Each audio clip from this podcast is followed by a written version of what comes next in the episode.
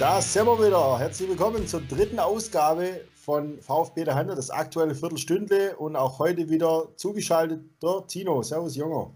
Schönen guten Abend, Michi. Unfassbar. Schon, schon das dritte Mal, dass wir uns jetzt auch unter der Woche unterhalten. Ja, schön, schön.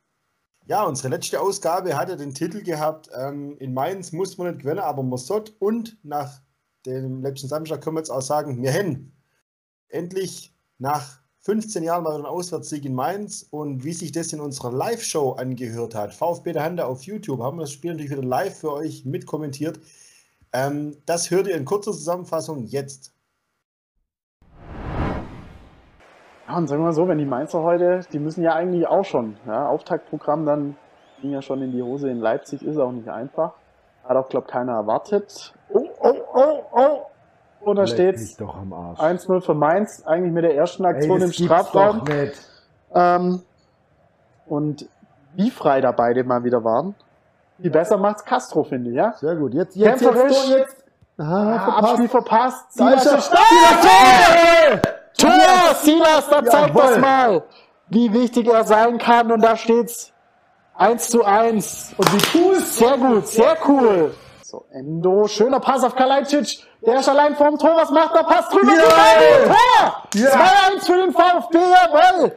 Sehr Sauber. gut gespielt. Wunderschöner Ball von Endo auf Kalajdzic und der muss nur noch rüberlegen.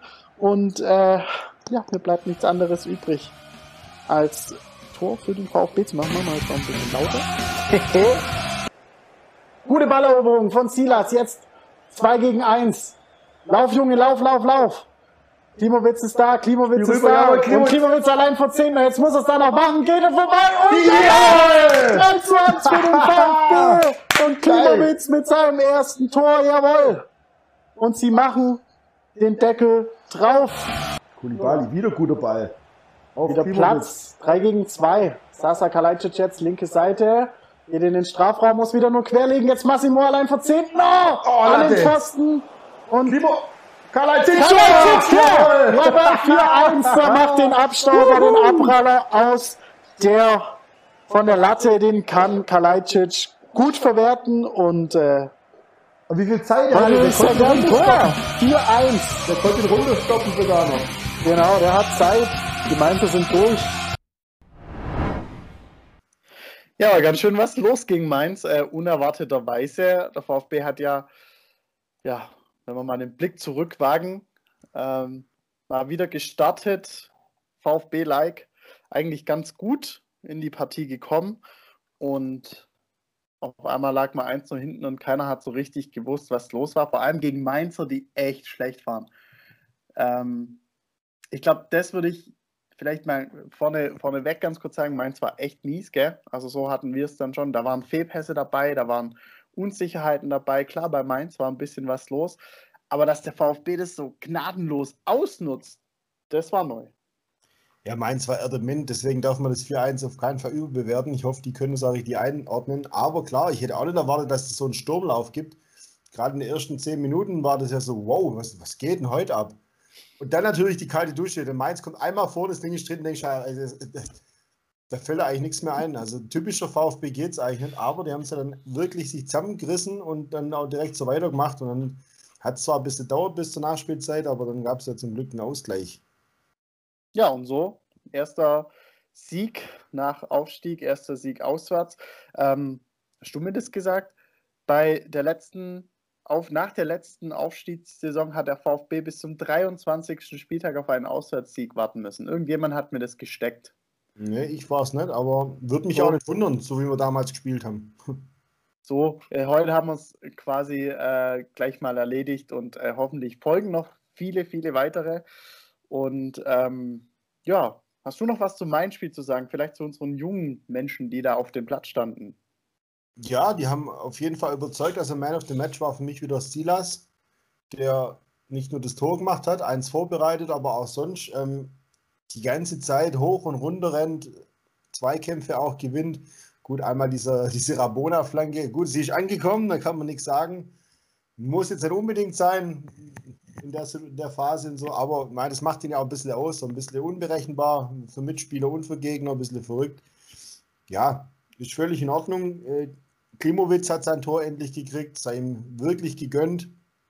Und ich muss in dem gerade Zusammenhang, weil wir jetzt gerade die letzte Nachaufstiegssaison angesprochen haben, da mal den Trainer Materazzo loben. Also er hat fast alles umgesetzt, was ich mir letzte Woche gewünscht habe. Er hat offensiv aufgestellt, offensiv gespielt, weil er weiß, Mainzer waren angeschlagen und ähm, da musste er auch voll drauf gehen. Und gerade in den ersten zehn Minuten war ich echt erstaunt, also wirklich positiv. Da muss man den Trainer mal loben. Ähm, damals unter Hannes Wolf, da war es ja im Prinzip so Terodde vorne, dahinter vielleicht noch, na gut, Brekalo kam dann irgendwann und der Rest waren Abwehrspieler. Ich meine, dass du da kein Auswärtsziel kriegst, das konnte man sich leicht ausrechnen. Also da wirklich Materazzo, Chapeau, bis auf eine Personalie, aber die wollen wir jetzt nicht wieder zu Tode diskutieren, das wird sich auch nicht ändern. Nee, hat er, hat er gut gemacht und gut aufgestellt, finde ich.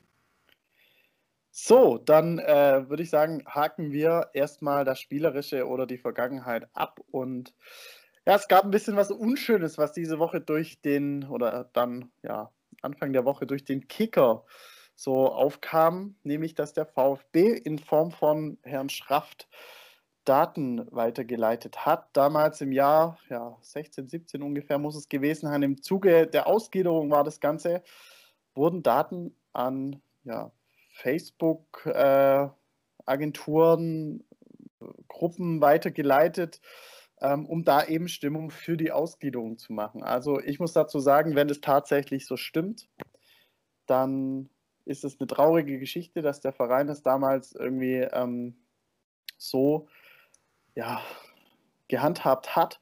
Und man muss dazu sagen, was es dann jetzt bedarf, ist eigentlich eine lückenlose Aufklärung von der ganzen Sache. Also mit Daten, ja, Daten sind ja das neue Gold, wie man so schön sagt. Ähm, da ist nicht zu spaßen, da gibt es natürlich auch Richtlinien, an die man sich hält. Ähm, Thomas Hitzelsberger hat schon angekündigt, die ganze Geschichte aufzurollen und was, was ich dann auch natürlich ja, konsequent fände, die betreffenden Mitarbeiter, die es vielleicht jetzt noch beim VfB gibt, dass die ihren Hut nehmen müssen. Ja, mal gespannt, wie weit man das noch wirklich aufklären kann und ähm, einzelne Personen da wirklich festmachen kann. Grundsätzlich dieses Datenthema, gerade vor ein paar Jahren, diese Datenschutzgrundverordnung, da war ich ja noch in einem anderen Business Outtake tätig. Also das ist ja, und das war zum Glück nur ein kleines Unternehmen. Ich will gar nicht wissen, wie die Auflagen für so ein Großunternehmen sind. Also ich finde es grundsätzlich eigentlich schon sehr übertrieben, manchmal auch echt realitätsfremd und einfach, ja, auf Englisch würde man sagen, roter Schmerz im Arsch. Also wirklich furchtbar eigentlich, also wie manche Leute sich da anstellen. Aber wenn es jetzt nun mal so ist, es gibt diese Verordnungen und es gibt einfach Regeln und dann muss man sich gerade als so ein Verein, der dann ausgliedert und alles, da muss man sich natürlich dran halten. Und wenn das jemand halt wirklich bewusst auch verbockt hat, dann muss er zur Rechenschaft gezogen werden, zumal der Herr Schraff jetzt eh nicht so der sympathischste äh, VfB-Mitarbeiter Absolut. Ähm, vor allem vielleicht auch im Zuge äh, in Richtung oder Blick auf den Aufsichtsrat, der damals eigentlich auch eine ähnliche Besetzung hatte wie heute schon. Und ähm, ja, ich habe es gerade nochmal durchgelesen. Der VfB könnte vielleicht auch das Glück haben, dass diese europäische Datenschutzverordnung damals noch gar nicht in Kraft getreten war. Richtig. Deswegen, genau, deswegen. Ähm, Der Scheiß kam erst 2018, ja. Genau, wären die, dabei, ja. wären die äh, Sanktionen ähm, geringer, aber natürlich im Zuge der Glaubwürdigkeit und auch, dass man vielleicht ja, jetzt, wenn, da hast du, da hast du irgendwie den ersten Sieg und dann kommt wieder so eine Kacke auf den Tisch von der Vergangenheit. Das kotzt ja natürlich auch einen Hitzensberger und, und Co. an, die da mal in Ruhe schaffen wollen an der Mercedesstraße. Und dann kommt der nächste Skandal, um da einfach vielleicht auch Klarheit zu schaffen und vielleicht auch klipp und klar die Grenze zu ziehen. Leute, ihr habt jetzt andere handelnde Personen, in Form von Thomas Hitzelsberger, von Misslintat, von auch unserem Präsidenten Klaus Vogt hier. Wir machen so einen Quatsch nicht. Das sind die Alten äh, gewesen und wir schneiden das jetzt rigoros ab. Ähm, anscheinend ist da auch ein Uwe Fischer mit involviert, der ja auch marketingtechnisch, ja. Ähm, Den habe ich mal kickt früher, weißt du das eigentlich? Ja, ich habe es äh, gerade, äh, ich komme ja gerade vom Essen, da habe ich es erfahren. ja, jahrelang nur. ähm, der da auch irgendwie mit involviert ist. Also solche Leute müsste man dann, je nachdem wie die Aufklärung dann läuft, ich glaube dann einfach um der Glaubwürdigkeit willen und um auch um die Transparenz zu bewahren da beim VfB, dass man da dann sagt, Leute, das, das sind wir nicht mehr, das passiert auch nicht mehr. Ich glaube, da muss der VfB sich da ganz klar von abtrennen, um dann auch wieder die Nähe schaffen. Die, die glaube jetzt schon, also ich habe das ein bisschen über Twitter auch verfolgt. Boah, das war schon so ein großes Stück, was der VfB da wieder eingerissen hat. Ja, also ich finde, das ist alles richtig. Allerdings Mannschaft und Trainer sollten sich davon jetzt wirklich nicht verunsichern oder beeinflussen lassen. Also es darf kein Argument für nichts sein. Und allgemein, aber gut, es ist natürlich wieder ein Problem, was auf alles passt in der heutigen Welt. Man soll es nicht zu hoch hängen. Da muss man jetzt eben danach schauen, dass, was war da und so und das passiert mehr. Aber da muss auch gut sein. Also genau. immer dieses Geschrei um Daten geht mir ein bisschen auf den Sack. äh, was man zu dem ganzen Thema sagen muss, ähm, je nachdem, wie sich das jetzt auch entwickelt, wir haben jetzt äh, Dienstagabend, wer weiß, was äh, im Laufe der nächsten zwei Tage, wenn dann unsere Sendung auch rauskommt, ja, sonst noch so passiert. Wir vertrauen auf Thomas Hitzelsberger, der hatte einen ganz sympathischen Auftritt im Sportstudio. Ich weiß nicht, ob du es gesehen hast, Michi. Leider nicht, nein, leider konnte ich nicht. Ähm, guckst dir an, muss ich vielleicht auch nochmal hier erwähnen, also in Hits We Trust. Also so hatte ich irgendwie den Eindruck, ich muss ja sagen, ich war hundemüde am Samstagabend, aber das wollte ich noch unbedingt sehen. Ähm, da vielleicht auch nochmal. Sehr sympathischer Mensch und wie er aufgetreten ist. Hat vor allem betont, dass es beim VfB bestimmt auch mal wieder andere Zeiten gibt, wie gerade nach so einem Auswärtssieg in Mainz. Ähm, und man vielleicht da dann auf erstens die handelnden Personen vertrauen sollte und zweitens ähm, dementsprechend dann auch die mal, mal ein bisschen Ruhe bewahren und äh, ja, mal ein bisschen, bisschen mehr Demut vielleicht auch zeigen. Oh, wieder Labadia, das war das Einspruch, oder? ah, ich hätte gern Haare wie Bruno, weißt doch. Ja. Kann ja auch so reden wie er. Ja, aber der hat doch immer von Demut schwätzt. Ja, gut, was solche Aussagen wert sind, sieht man immer dann, wenn es soweit ist. Ich meine, dass der Hitz rhetorisch sehr gewandt ist, das hat man schon als Spieler gesehen. Ja, ich fand es immer cool und witzig, wenn diese Interviews nach dem Spiel, wo er meistens nicht so viel kommt, so am, am Spielfeld noch, dem hast du eine kleine Frage gestellt und hat er in drei Minuten sehr eloquent geantwortet. Das fand ich immer mega bei ihm. Also, das muss man schon, ja, ist sehr sympathisch und aber solche Aussagen wie Ruhe bewahren und Demut, das muss man halt dann auch immer sehen im Kontext, wenn es soweit ist, was dann, was man da wirklich davon umsetzen kann. Ja, wir werden sehen, äh, blicken in die Zukunft und blicken auch in die nahe Zukunft. Zwar mein Redeanteil so, so lang. Jetzt darfst du mal aufs Leverkusen-Spiel am Samstag gucken. Ja, da habe ich mich ein bisschen äh, schlau gemacht, was die Daten und die Bilanz angeht und die ist ja echt ziemlich schlecht. Also nur mal auf die Heimspiele bezogen, hat Leverkusen, glaube ich, 17 Auswärtssiege bei uns. Wir haben 16 Heimsiege insgesamt. Und wir haben auch hier wieder eine Serie, die es zu durchbrechen gilt. Ja. Mainz war der letzte Auswärtssieg vor 15 Jahren. Letzter Heimsieg gegen Leverkusen war vor 10 Jahren sogar. Das war am 17. April 2010 ein 2 zu 1. Lagen wir früh hinten durch Kiesling und gedreht hat das Spiel die Nummer 18, Kakao. Danach gab es eigentlich fast nur noch aufs Dach. Ähm, 1 zu 4, 0 zu 1, da gab es mal ein 2 zu 2, äh, 0-1, dann mal dieses 3 zu 3, das war auch nochmal bemerkenswert, da lagen wir 3-0 hinten, glaube ich, eine, nach Stimmt, einer halben Stunde. Pause, ja. Sind auf 3-3 gekommen, hätten es fast noch 4-3 gewonnen. Und danach 0 zu 2, 0 zu 2, 0 zu 1. Also gegen Leverkusen haben wir wirklich letzten Jahre kein Land gesehen. Wird mal Zeit, dass die Serie auch reißt. Und die Leverkusen sind jetzt auch nicht so überragend in die Saison gestartet. 0-0 und ein 1-1 gut gegen Leipzig, aber dennoch zwei Unentschieden. Haben die sich sicher auch anders vorgestellt, zumal man auch sagen muss, die haben äh, wirklich wertvolle Spieler verloren und jetzt auch nicht so Granaten Ersatz, Ersatz dafür kriegen können. Nee, ähm, wobei ich aber jetzt das Samstag-Spiel gegen Leverkusen mal so als ersten richtigen Härtetest dann sehe, ob man dann auch gegen so eine ja, eigentlich Top 5, Top 6 Mannschaft in der Liga auch mithalten kann. Das hat ja Leverkusen auch in den vergangenen Saisons immer gezeigt. Ähm, bin ich gespannt, auch wenn sie so viele Leute abgegeben haben, wie es da laufen wird und äh, ja, ob wir da weiterhin so fröhlich, herrlich, offensiv äh, unser Heil suchen oder ob dann doch eher dann wieder hinten gemauert wird und äh, wir lassen nur einen vorne Sasa Kalajdzic spielen. Und das wäre scheiße. Halt das wäre scheiße. Dann geht es hundertprozentig schief. Das funktioniert nicht. Das haben wir jetzt am Samstag wieder gesehen. Du spielst zehn Minuten geil nach vorne, aber hinten irgendwie, da wird, kann und wird immer was passieren.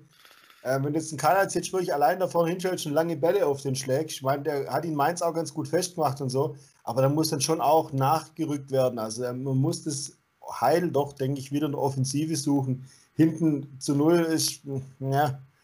Ja, nee, vor allem, weil dann auch Stenzel, Stenzel äh, gesperrt durch seine unglückliche gelb-rote Karte, die es dann, am Ende noch gab. Ähm, da sind wir auch gespannt, wer da wieder ins Team rücken wird. Und Massi, ja, gibt's viele bist, Optionen, ja, ne? bist ja du nicht der größte Fan. Ähm, wir werden schauen und sehen, wie es ausgeht. Und ja, Massimo wäre aber eine ganz andere Position. Stenzel hat er tatsächlich eine Dreierkette gespielt. Also da kannst du Massimo uns wirklich nicht hinstellen. Die Frage ist halt, bringst du wieder Kaminski, der gegen Freiburg nicht gut aussah? Was ist mit Mavropanos? Ist der vielleicht Stimmt. soweit? Oder ziehst doch ein Endo nach hinten? Also gibt's, äh, Optionen gibt es ja wirklich genug. Aber ich hoffe wirklich, dass der Pellegrino so weitermacht, wie es auch gegen Mainz sagen, okay, wir müssen vorne drauf gehen, müssen nach vorne unsere Chance suchen, dann können wir auch mithalten. Also mit hinten reinstellen haben wir noch nie einen Blumentopf gewonnen. Gut, dann hau doch gleich mal deinen Tipp raus. Wären wir schon wieder da? Okay, machen wir mal ein bisschen Wunschdenken. Wir gewinnen 3-2. Ich gehe mal auf ein 1-1, wäre ich auch damit zufrieden gegen Leverkusen zu Hause. Je nach Spielverlauf stimme ich dir zu, wäre ich es wahrscheinlich auch. 3-2 ist jetzt vielleicht ein bisschen hochgegriffen, aber wäre halt geil. ich hätte aber auch nicht gedacht, dass wir 4-1 in Mainz gewinnen, also von daher. Stimmt, never know. Also gerade noch ein bisschen Wundertüte, unser VfB. Ja, ich glaube, dann wären wir für unsere dritte Ausgabe durch. Und ähm, wir hey, sind. Heute sogar mal die Zeit eingehalten. Wahnsinn. Ja, ja. So ziemlich. Ne? Ja, so ziemlich. Deswegen ähm, bleibt uns jetzt noch der Hinweis, wann ihr uns wieder hört. Das heißt, nächste Woche bei unserem Podcast, dann wieder am 17. Oktober beim Auswärtsspiel gegen Hertha BSC live auf YouTube. Folgt uns einfach auf allen Kanälen, Twitter und Facebook und Instagram. Dann kriegt ihr alles mit. Und ich sage jetzt nichts mehr. Ich habe echt viel geschwätzt halt. Ja, einfach da online nach VfB der Hand schauen. Vielen Dank fürs Zuhören. Wir haben uns gefreut, dass ihr wieder dabei wart und sagt natürlich auch gern weiter, teilt auch bei Facebook, Twitter, Instagram, whatever. Freuen wir uns und dann hören wir uns nächsten Donnerstag an dieser Stelle wieder. Bis dann. Schöne Woche. Ciao.